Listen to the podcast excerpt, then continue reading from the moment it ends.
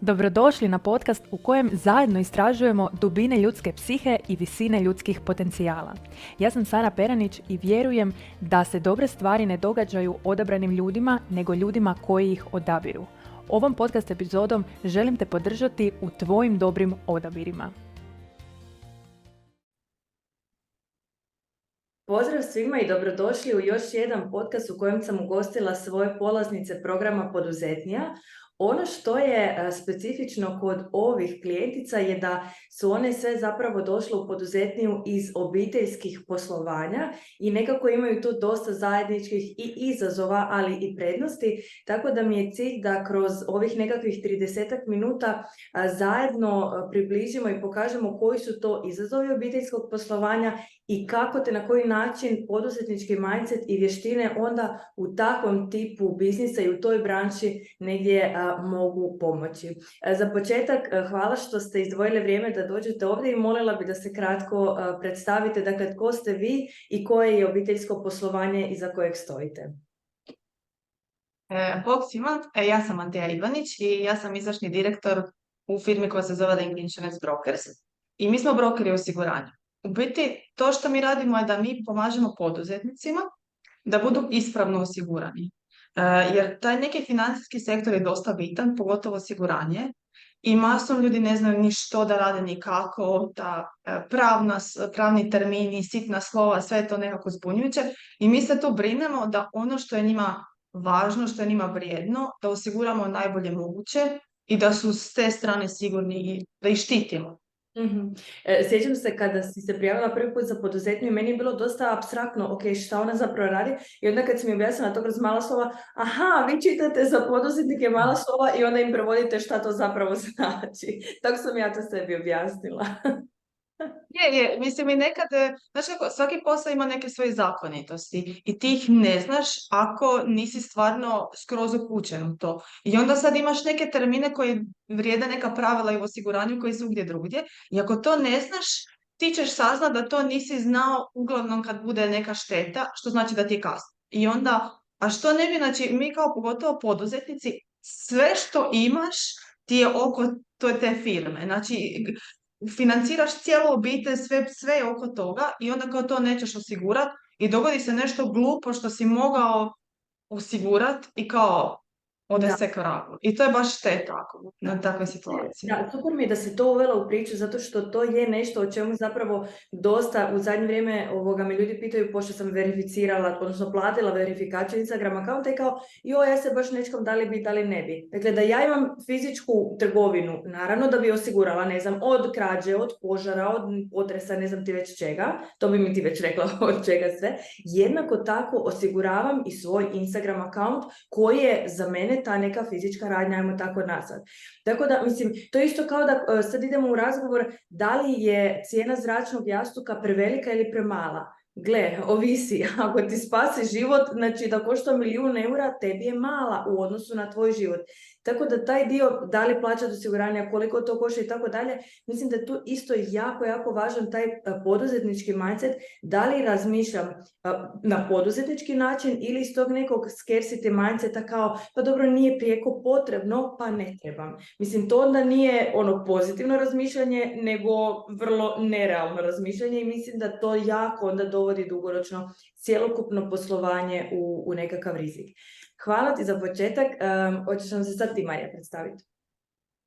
Može, pozdrav svima. Ja sam Marija Maček, vlasnica sam i direktorica uh, Tiskare Certis. Uh, mi smo jedna mala obiteljska tiskara u Slavoniji koja je u zadnje vrijeme uh, se bazirala i specijalizirala za proizvodnju ambalaže i to ne bilo kakve, nego one koja prodaje. mm Zapravo naš moto je E, kroz ambalažu, odnosno pomoću ambalaže, pomoći našim klijentima e, i kupcima da bolje prodaju svoje proizvode, jer se držimo onoga da ambalaža prodaje proizvod prvi put, a svaki sljedeći put ono što je unutarnje. Tako da e, evo, mi uvijek nekako mi uvijek idemo nekako na to da pomognemo što više istaknuti posebnost te proizvodnje tog proizvoda kroz kroz ambalažu i da onda samim time um, kupci dobiju još lakši alat za prodaju svojih proizvoda. Mhm. I ja negdje tu opet vidim slično, ajde da se vratimo malo ovoga i na brand uh, i na sve ostale, uh, sva ostala poslovanja. Zapravo nije svejedno kako vizualno tvoj brand izgleda. To vizualno je jako važno, naravno da je sadržaj, odnosno kvaliteta sadržaja neupitno važna, ali kako ću ja to nešto prezentirati također i kako ostavlja dojam i povećava vjerojatnost da će netko onda htjeti raditi sa mnom, jer htjeli to priznati ili ne, jesmo vizualna bića. Kasnije ću te moliti da nam ispričaš onaj primjer vezano za kutije za vina, to mi je odličan primjer, ali sad ajde da prvo završimo ovaj krug upoznavanja, Martina možeš ti. Pozdrav svima, ja sam Martina Šaravanja, radim u obiteljskoj vinariji Trs e, iz Iloka. Voditeljica sam EU projekata i radim na razvoju e, novih proizvoda od sjemenke grožđa kao što su ulje i brašno i ekstrakt. Ovaj, dugi niz godina se bavim poljoprivredom i smatram da je to ovaj, je nešto od nas, ipak je to i priroda i, ovaj, i stvarno je posao, mislim da bi se ovim poslom zapravo bavila i da mi nije obitelj u, u, u vinarstvu. Mislim da si sad sjajno objasnila zapravo zašto si toliko uspješna ti zaista, kad, kad gledam ono sve poduzetnije ikad koje su prošle kroz program, ti zaista postižeš ono možda među top pet najvećih rezultata i mislim da je upravo ta tvoja ljubav prema tome što radiš uh, jedan od glavnih uh, razloga zašto je tome tako i taj dio što ne povezuješ samo aha ja se sad bavim poljoprivredom točka, nego uvijek da možeš to podići na jedan viši nivo i vidjeti šta je zapravo tu spoj čovjeka i prirode i na taj način kad pristupiš svim svojim proizvodima, onda to zaista ima neku, neku puno veću težinu i vrijednost. Um, ono što bi sad voljela je da nam negdje malo približite kako je to biti u obiteljskom poslovanju, jer s jedne strane znamo čuti kako ljudi kažu pa dobro, lako je njima, nisu krenule od nule, mada ja to ne vjerujem da iko kreće od nule, uvijek dobijemo nešto s čime krećemo, to bilo i negativno, pa znamo kako ne želimo. Ali negdje postoji to uvjerenje, pa dobro, ajde, lakše je njima nastaviti nego nekom krenuti od nule. S druge strane, ja sam i sama bila u obiteljskom poslu i znam koliko je tu težine kada su isprepleteni obiteljski i poslovni odnosi. I onda s jedne strane želiš da obitelj funkcionira, s druge strane poslovno neke stvari potpuno se ne slažeš i tu zaista bude onako baš plodno tlo za jako puno frustracija, za jako puno nezadovoljstva, tako da voljela bi da nam kratko predstavite koji su to vaši nekakvi izazovi u tom poslovanju, koji su možda prednosti ako ih mi nismo svjesni i šta vas je uopće i ponukalo da krenete raditi na poduzetničkom mindsetu kroz poduzetnju. Možemo opet istim redom od Mateje. Može. E, da, ja sam slučajno upala u ovaj biznis jer ja sam ono što sam ja htjela raditi je ispalo da to nije to što sam ja mislila da to je i onda kao sad taj san više ne postoji i šta sad ja da radim. I e, meni su zapravo u tom trenutku svi imali firmu. Mama mi imala firmu, tata mi imao firmu i dečko, sadašnji muž mi imao firmu. I sad je kao bilo kao, pa dobro, sad nemam nikakav plan B. Šta, mislim, mogla bi sad negdje ići kao da vidim kom ću pomoći. Ja sam samo gledala s kim ja mogu raditi. Mhm. Znači, s kim ja imam odnos gdje mi možemo reći, ej, meni ovo nema smisla ili nešto. Tako da sam ja otišla u osiguranje. Mislim, nije to bilo toliko nelogično, jer sam ja kao financijski se obrazovala, pa kao ovo nije toliko lijevo ni desno, ali ja nisam znala ništa o tome. I ja sam tu upala u zamku di kad si obitelj, ono želiš pomoć, koji prijateljima, kojim bilo kojim bliskim ljudima želiš pomoć najviše što možeš. I onda još kao malo kad imaš ono sindrom dobre djevojčice, pa onda to još malo još potenciraš i, i onda tako radiš sve. I onda malo u kombinaciji imposter sindroma, jer nemaš pojma kaj radiš prvo vrijeme. Znaš, treba neko znanje, vrijeme proći da nešto naučiš. I ti tako radiš sve 500 sati, 100 na sat i, i imposter sindrom, samo čekaš di će neko doći reći vidi ova nema pojma. I onda neko dođe i kaže, e lako tebi, ti kod tate, odiš na godišnji kad god hoćeš.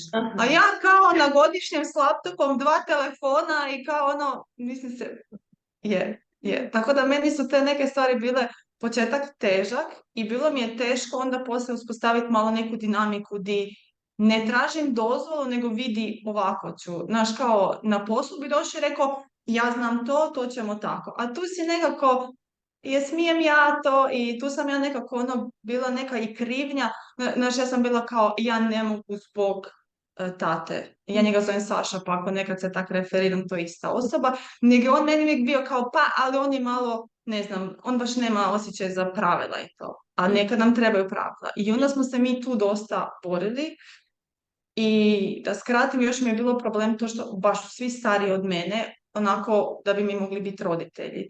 I kao e, s jedne strane ih ono poštujem i tu je bilo neki kao, dok nisam neki dvokorak ulovila, di je kao postavljam granice, a di kao sam sad ono, molim vas pet kuna, molim vas napravite. Znaš, kao neki ono, da ne molim, ali da nisam niti sad da ih maltretiram ili nešto ta- tako, ne. Tako da, tu ta dinamika je meni bila malo onako, trebala sam Ma- pomoć. Malo ne zvuči baš niti tako malo. E, a, po reakcijama Marije i Martine, ja imam osjećaj da vas dvije ne moram niti pitat ovo pitanje jer se toliko mahale kao da, da, da i smijele ono prepoznale ste u svemu. Tako da ako imate još neki dio za nadodat, mada kažem, vidim da je ono copy-paste situacija. Evo može Marija ako imaš nešto dodati. Da, apsolutno. Taman sam htjela reći da ne moram ništa dodati, ovaj, jer e, apsolutno se sa svime slažem, onako doslovno je bilo sve tako kako je Mateja rekla. Uh, jer je, ja sam isto tako onako igrom slučaja završila u firmi uh, i jer su moji planovi propali i onda sam uh, malo po malo, uh, prvo sam radila, uh, prvi dio sam radila uh, zapravo u pogonu sa radnicima kao običan radnik i ja sam se sama malo po malo kao gurala u smislu da preuzimam više odgovornosti jer kao pa normalnije da ja preuzmem odgovornost neko- nego neko od njih i da neke, neke te sekcije vodim. I onda malo po malo, malo po malo i došla sam do toga da zapravo kao vodim sve, ali ostali problemi svi isti kao i kod Mateje, doslovno baš onako uh, naj, mislim da je stvarno najteži taj dio uh, gdje uh, kao pomažeš, a zapravo sebi odmažeš jer ono pre- pregorjevanje svaki dan, uh, ne mo- nikad nije dovoljno dobro ono što ti kažeš, jer kao ti ne znaš, sama sebi postoješ da ti ne znaš, a onda to svi drugi isto reflektiraju, jer kao ako ti sama nisi sigurna u sebe, zašto bi onda neko drugi vjerovao? I baš onako dugo vremena treba zapravo da sebi daš dozvolu da, da si ti stvarno stručan i stvarno možeš to iznijet.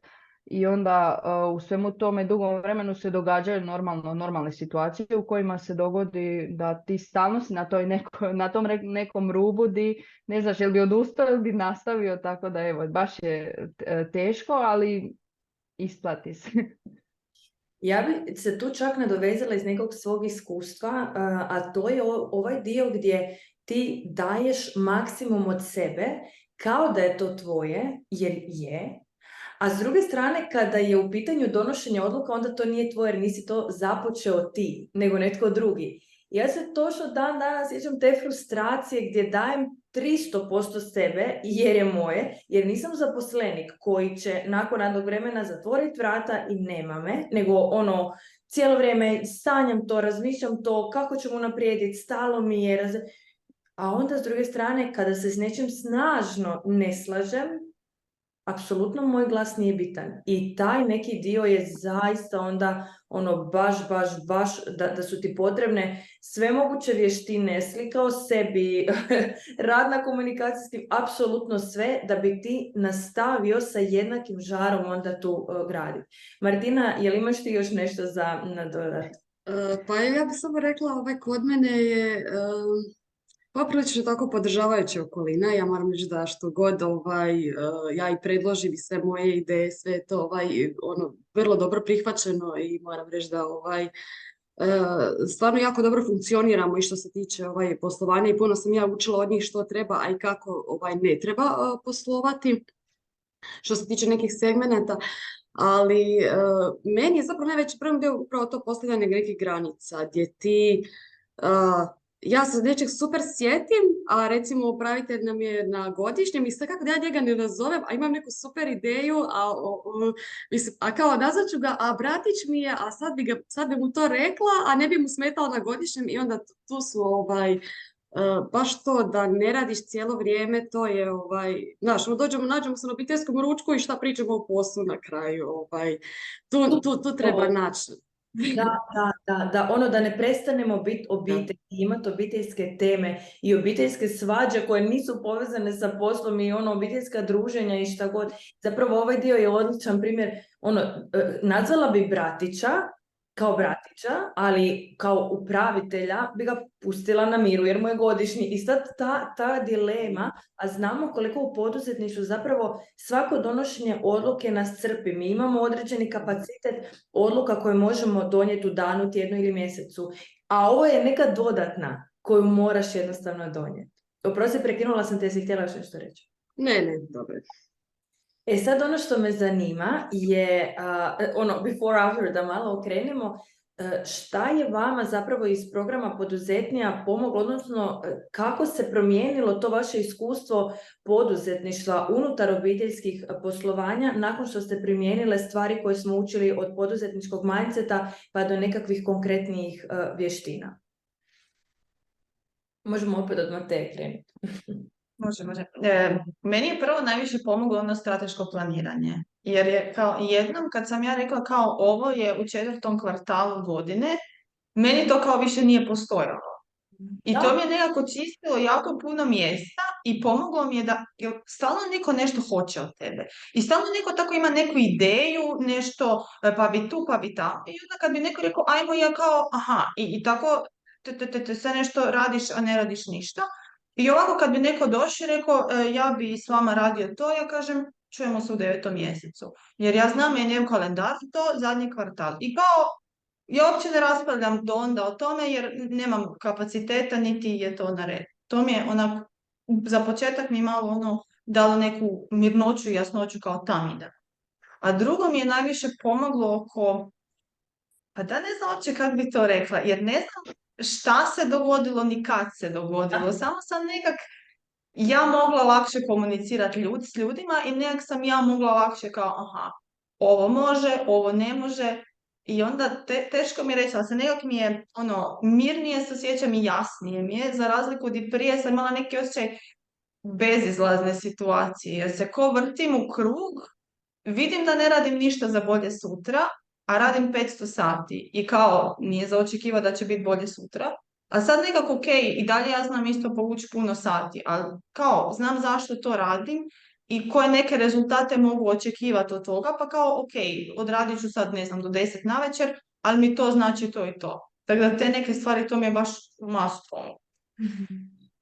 i zapravo bi se vratila kratko na strateško planiranje. Znam koliko ljudi se plaše kao, ajme, ali čekaj, ako sam to stavila tipa, ono, da ću se javiti tim ljudima u devetom mjesecu, da li ću onda propustiti neku dobru priliku? Ali zapravo mi upravo iz straha da ne propustimo neku dobru priliku, propuštamo sve. Znači sve trenutno, jer ti konstantno kako neke tekuće obveze dolaze, a dolaze, pogotovo kod vas koji imate jako veliki broj zaposlenih, stalno, kao što si rekla, neko nešto treba, stalno je neka nova informacija, novi input i ti onda u, u tom nekom strahu da ne propustiš nešto tamo, propuštaš sve ovo što je trenutno i nisi mhm. maksimalno produktivna, a kao ne želiš raditi po kvartalnim planovima da nešto ne propustiš. I zapravo u tom oksimoronu koji se događa jako puno ljudi dolazi upravo u taj začarani krug preplavljenosti, a manjka rezultata. I onda mi se, aha, moram raditi još više.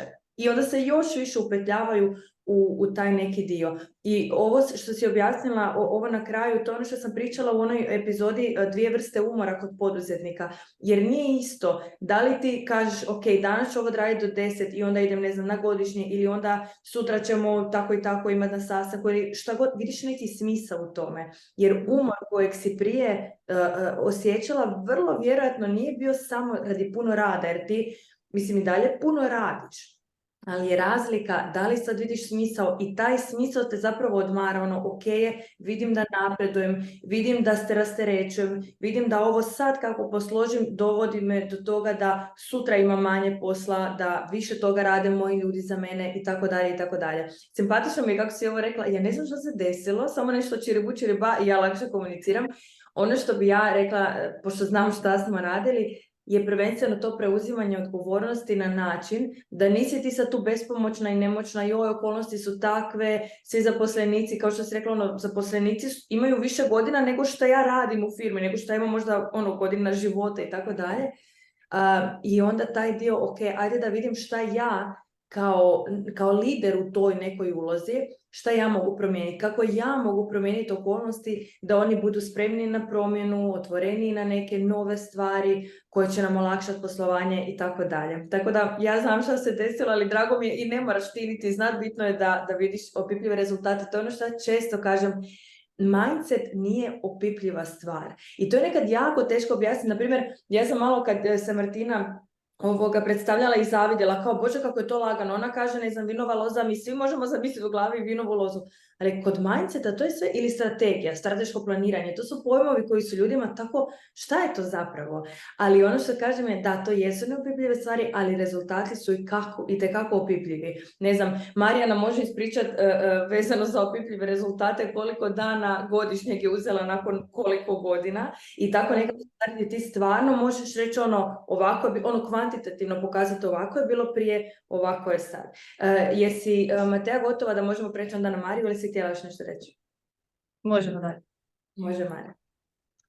E, Ja bi evo izdvojila definitivno osim svih lekcija, a, meni nešto što je najviše me onako am, recimo prodrmalo je ona lekcija o, id- e, o identitetu poduzetnice, jer e, kako tata još uvijek sa mnom radi jako puno, zapravo recimo da smo sad trenutno na 50-50, ja kao se trudim biti malo više, ali u smislu tih donošenja odluka i toga da, da sve radimo zajedno, ali dalje uvažavam dosta njegovo mišljenje, i, a često se jako um, kosimo. Ja sam uvijek puštala njemu kao kad, e, zato što ja nisam bila sigurna jer on je ipak duže, on to radi duže, on sigurno zna bolje.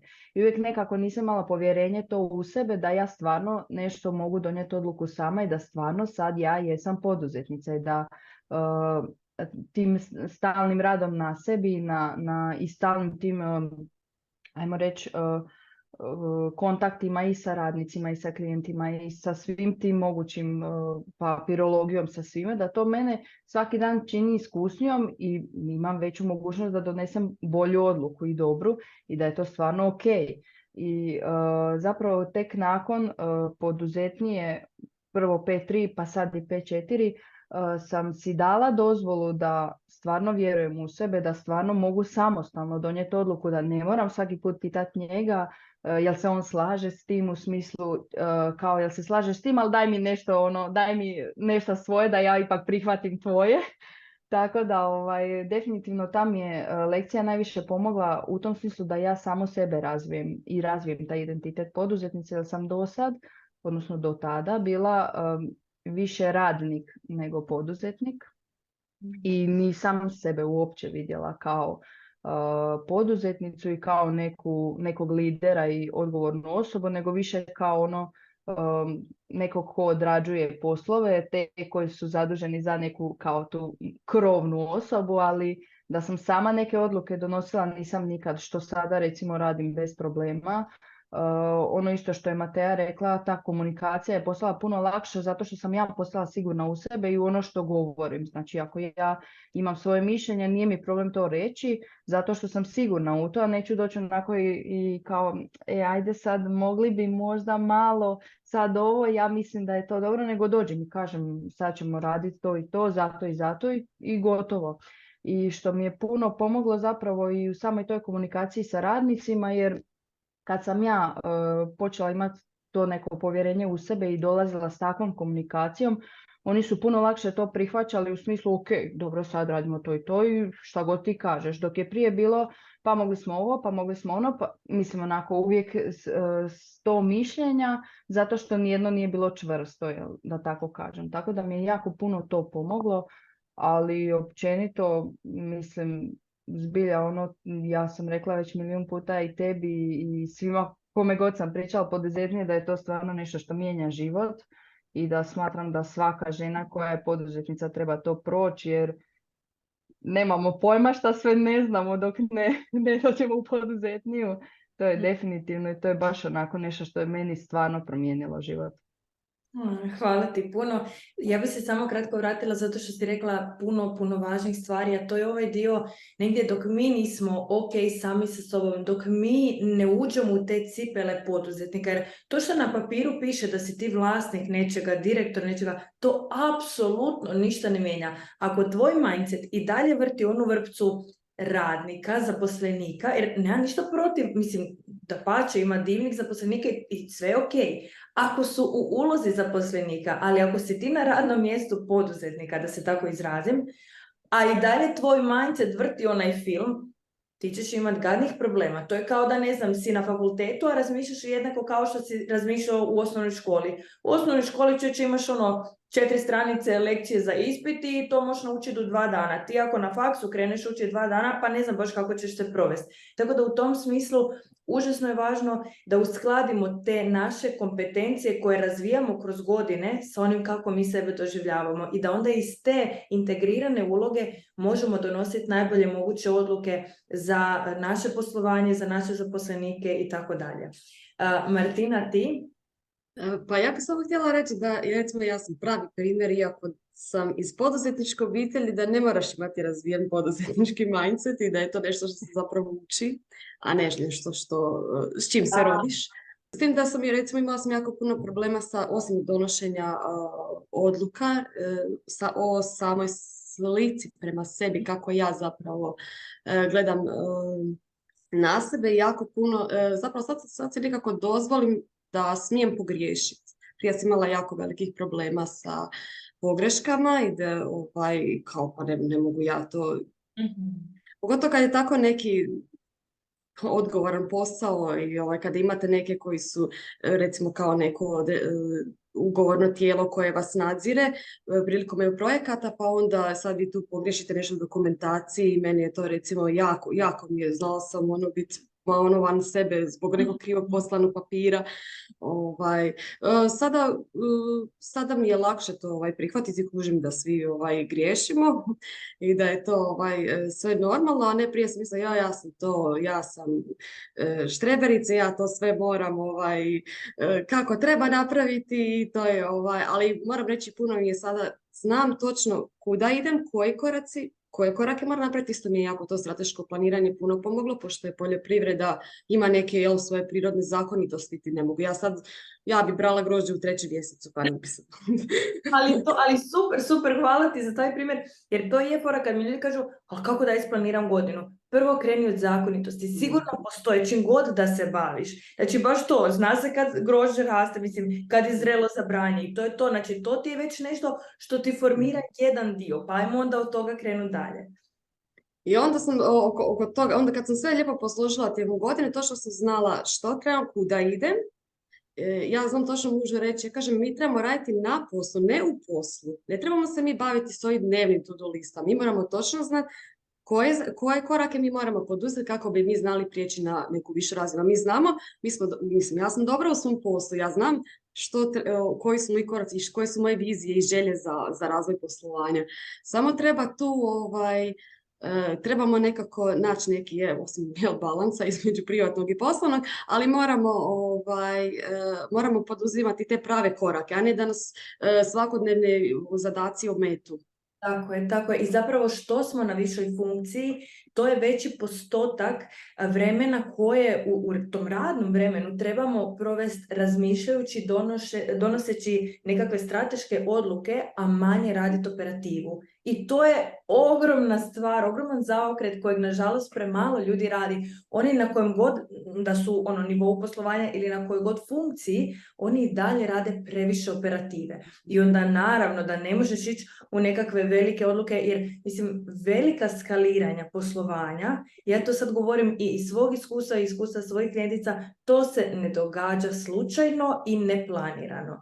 Za napraviti neke, sad pričam ne ono 10% bolje zarađujemo nego prošle godine, nego ozbiljna skaliranja i ozbiljne, da ih nazovem pretumbacije u poslovanju, to je nešto što traži adekvatan plan. To se neće dogoditi spontano, ad hoc, slučajno, samo od sebe, evo preko noći mi se nešto desilo. I da bi se tako nešto dogodilo, ti moraš užasno puno razmišljati, donositi odluka, razmišljati o budućnost, a ne možeš to ako ti operativa zauzima svakodnevicu. A, ono što bi voljela je da za kraj mi kažete da li postoji neki dio koji vas nisam pitala, koji smatrate da je važan bilo naglasiti nekome ko trenutno ima svoj obiteljski posao ili u njemu ili za bilo koga drugoga. Znam da smo pričale jako puno toga pošto smo nekako ovoga se prepoznale u tome i onaj dio koliko ovoga je komunikacija u vašem poslovanju bila trostrana pa samim time teža u smislu vi ne komunicirate samo sa idealnim klijentom kao što možda i ja komuniciram. Dakle, vi ste komunicirale s jedne strane sa kupcima ili idealnim klijentima, s druge strane sa e, obitelji koja je dio tog obiteljskog poslovanja i onda s treće strane sa zaposlenicima koji su mahom, kao što smo rekli, stariji od vas. Tako da i to vjerujem da je jedan čitav sloj novih izazova. Ako se želite još nešto referirati na to ili općenito neku poruku, neku lekciju iz poduzetnije, bilo što da nekako ljude ostavimo sa nekim onako konkretnim savjetom, rečenicom, alatom, bilo čime za olakšavanje njihovog poslovanja. Može istim redom, Marteja. Može, može, može. E, pa ja imam jednu ovako možda općenitiju, pošto e, poduzetnija nije moj prvi rodeo ili pokušaj da si pomognem i mislim da je full važno da kao moramo ulagati u sebe. Znači to kao nije ni izbor, to nije niti izbor, ali znaš, jako puno ima ljudi koji ti nude pomoć. Stvarno, ono, toliko imaš koučeva, savjetnika, edukatora i to je jako i na razini svijeta, kao pričaš engleski, pa što ima veze, jel Hrvat nije, pa može biti u Srbiji i, i to je onak cijelo more ljudi. I ja sam nekak naučila da kao ako neko nema to što bi ja, nema potrebe da ga pitam. Znači kao ja sam htjela mirnoću, ti si mi mirna i kroz neki materijal sam, mi se činilo da dijelimo neke vrijednosti i onda mi je ovo donijelo više rezultata nego sve prijašnje stvari u koje sam uložila, jer sam krivo birala, da tako kažem. I e, to, to mi nekako mi najviše služi u životu što se tiče ovih nekih stvari. Eto, tako, to bi bilo malo.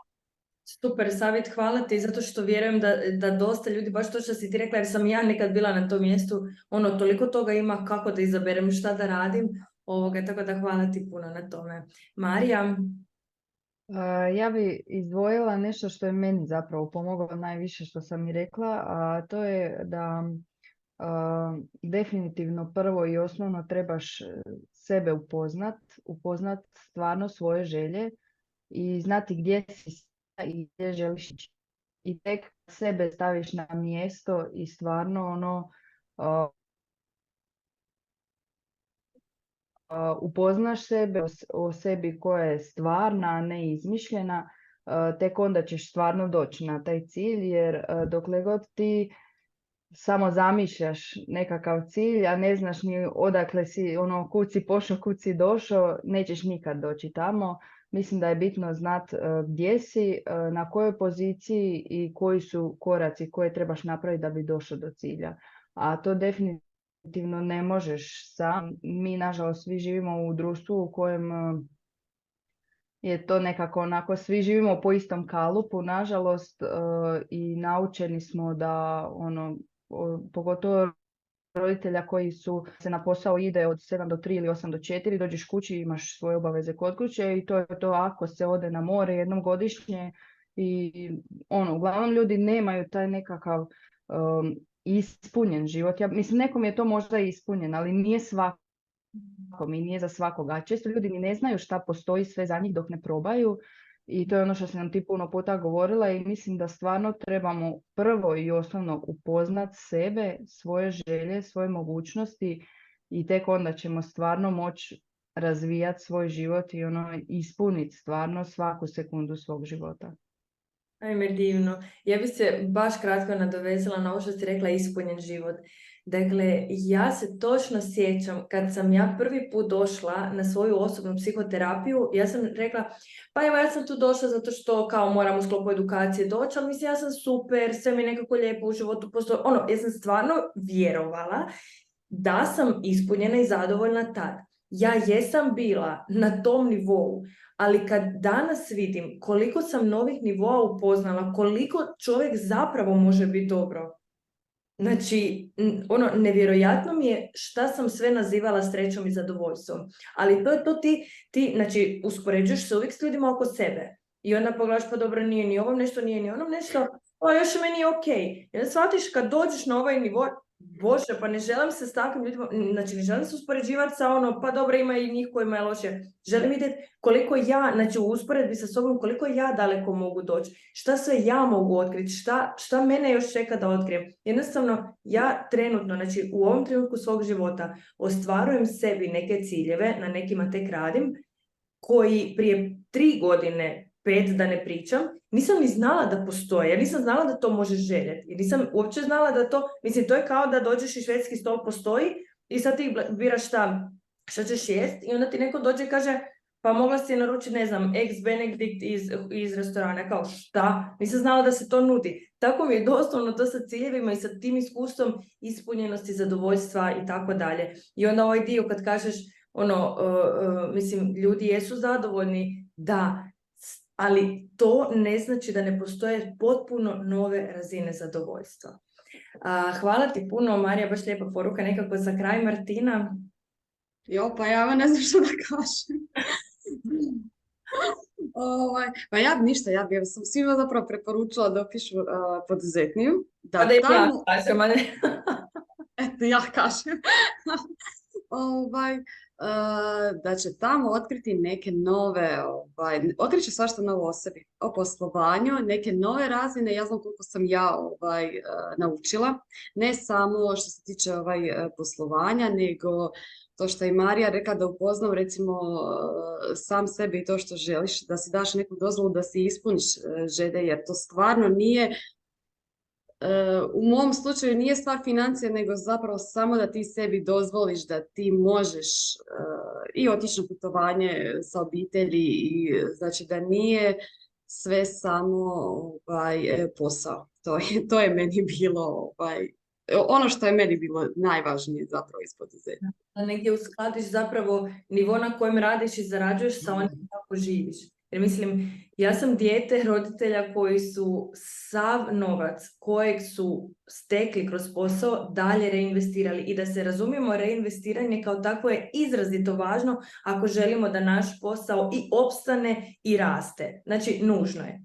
Ali ajde da jedan komad toga uzmemo i u svoju dobrobit, pa da i mi budemo bolje, pa će onda i naše poslovanje mislim da, da smo s time stvarno nekako zaokružili priču. Djevojke, hvala vam puno što ste izdvojile vrijeme da prenesete svoje iskustva, neke svoje vrijedne lekcije i tako dalje. Stavit ću svakako vaše linkove u opis ovog videa. Hvala svima na pažnji i čujemo se u sljedećoj epizodi. Pozdrav!